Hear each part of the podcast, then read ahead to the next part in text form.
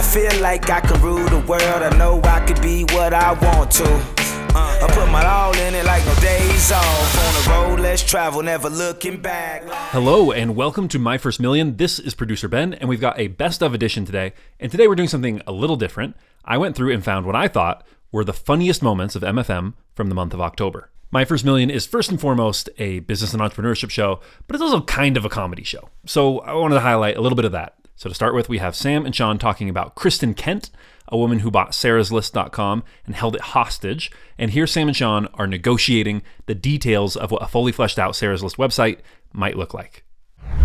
The real value here is not the domain, it's not the website, it's Kristen Kent. Okay, so here's my here's my proposal to Kristen Kent. Here's my counteroffer, uh, my public podcast counteroffer to you, Kristen.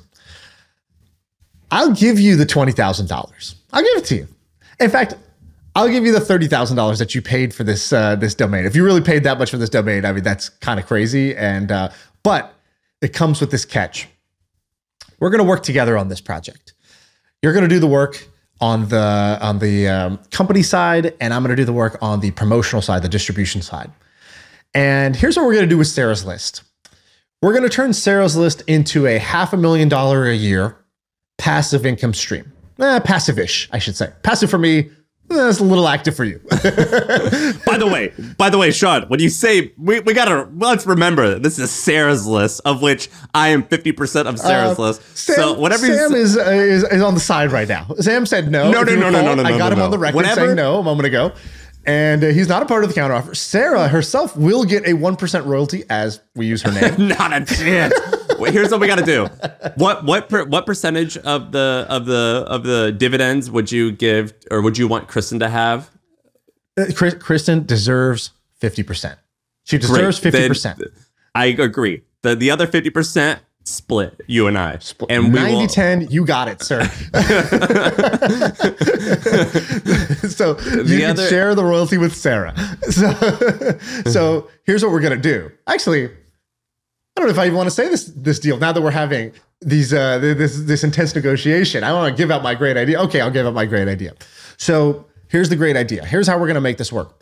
So normally a job board, this is like monetized as a job board, right? It would be a list of companies that we are curating saying these companies are great. And let's say we might take it to 24, 25 companies um, rather than the 12 we have today. And normally on a job board, you pay like $500 a post um, for, for job posting. So we would need to go reach out to those companies, get them to post.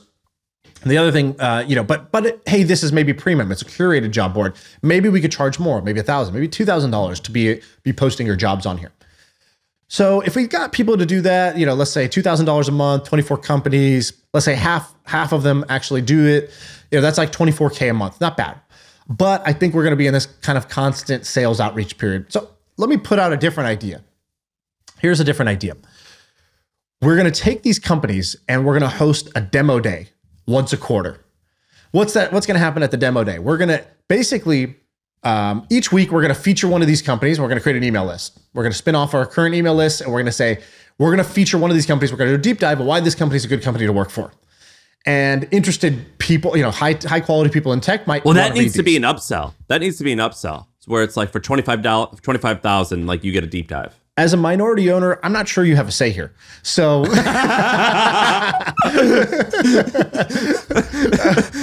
could barely hear your voice. It was so faint, like your equity ownership in this. Um, so, so, so here's what we're If we do. were in the same room, do you think I would have hit you already, Yeah, or, yeah, or, or, or will that be coming already. in the next? Will that be coming in the next ten minutes, or would it have already have happened?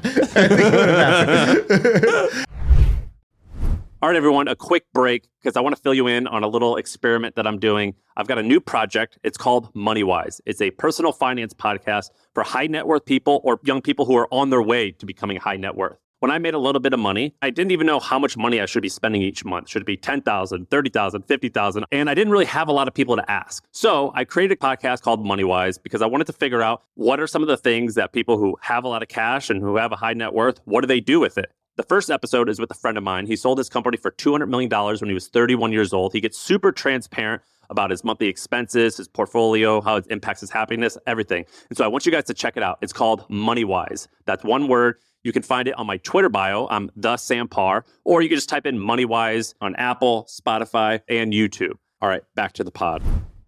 Hey, let's take a quick break to tell you about the HubSpot Podcast Network. If you like podcasts like this, you should check out some other cool podcasts. One is called Business Made Simple. It's hosted by Donald Miller and it's brought to you by the HubSpot Podcast Network. And what he does is he makes it easy to take the mystery out of growing your business. There's an episode that you should check out called What You Should Put in a Job Description to Get the Perfect Hire. And in this episode, Donald Miller looks at the whole hiring process and how important it is to emphasize both the, the positive attributes and the drawbacks to future candidates. And you'll learn why being self aware as a leader will help you avoid hiring disasters. So check it out. Go listen to Business Made Simple wherever you get your podcasts. Okay, next we have Sam and Sean talking about working in tech and working in tech adjacent businesses and what it's like to work with really smart people when you yourself are not technical. Because you, you you you previously had a company that was a, a, a, a, uh, my I would tell my parents I had a tech company, but it was really just an email newsletter. It wasn't a tech company. You actually had a proper technology business. Right, right. Yeah, you you were just basically like writing brochures, and uh, whereas I was running a, a Silicon Valley yeah, yeah, yeah. enterprise. I'm like I'm like a, a, a restaurant who has an online ordering menu, uh, calling themselves a tech company. yeah, exactly. the next Google. Um, yeah, yeah. I'm used to working with people that are way smarter than me, and I like go over to the, I roll my chair over to their screen, and they're just like, "What do you want?" I'm like, "Hey, bud."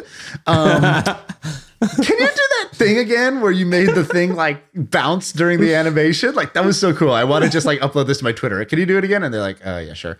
Um, so I'm used to working with designers, engineers that are way talented. So I, I kind of look at it as, as following. My plan is this invest in everything because investing is easy and great, uh, right? Like I'm a believer in this wave. I'm uh, excited about this. And I think that I can help because a lot of the people who can build this stuff, they don't know a where to apply it. Like what's the what's the actual pain point I should be solving?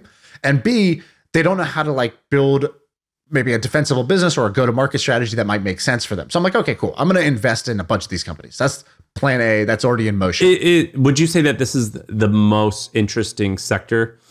Um, for sure, for, for sure. And I kind of feel like an idiot because it's like, oh, cool. Now you're interested in the new thing. And it's like, on one hand, I get that.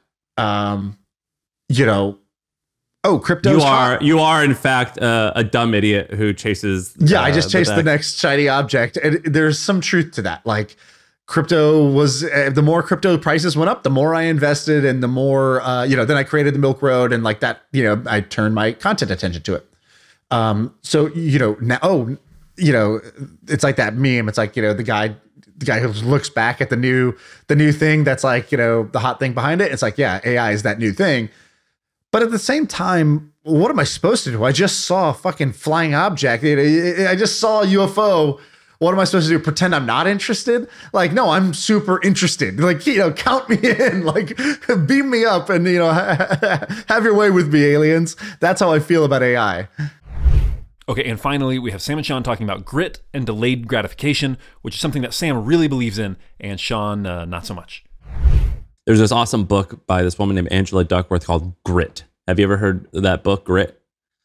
I've seen like Silicon Valley people talk about it. yeah. It. Well, it's like centered around this story. It's like a study where they give a whole bunch of kids, uh, they sit them down at a table and they go, hey, look, you can have one marshmallow now, or in a couple hours, I'll give you two, but uh, I'm going to set this here. I'm going to go out of the room for a little while and handle some stuff. When I come back, I'll see if you decided to eat it or leave it there, and uh, that will kind of tell me what decision you made. Sound good? And they leave, and you know they just see who does what and they measure these kids for like 30 and 50 years like for years and years. And what they found is there's a correlation between traditional financial success you know like our traditional word of success. There was a correlation between how successful they were and the children that chose to not eat that one in exchange for getting two in the future. And the ones who put it off you know and ate two they were more successful. And what you've explained to me is like the perfect like real world but rare example of uh, grit where it's like, no, I'm willing to like not do this thing now in exchange for a better alternative in potentially in the future. And that, that's like delayed that's the, gratification. Yes, delayed gratification. And that's like the best way to describe that. I'm a marshmallow eater, dude. Like, uh, I, I would have been that first, you know, I would have had it in my mouth while they're explaining the instructions. like, what?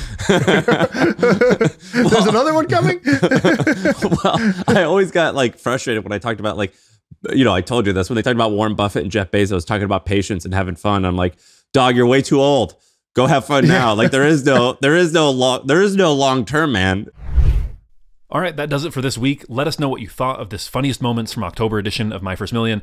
If you liked Framework Friday last week, we're going to be doing more of that as well. But again, we're just throwing stuff out there and seeing what sticks. So we'd love feedback on whether this episode was a hit or a miss. But yeah, so that's it. Thanks for listening. I feel like I can rule the world. I know I could be what I want to. Uh, I put my all in it like no days off. On the road, let's travel, never looking back. Like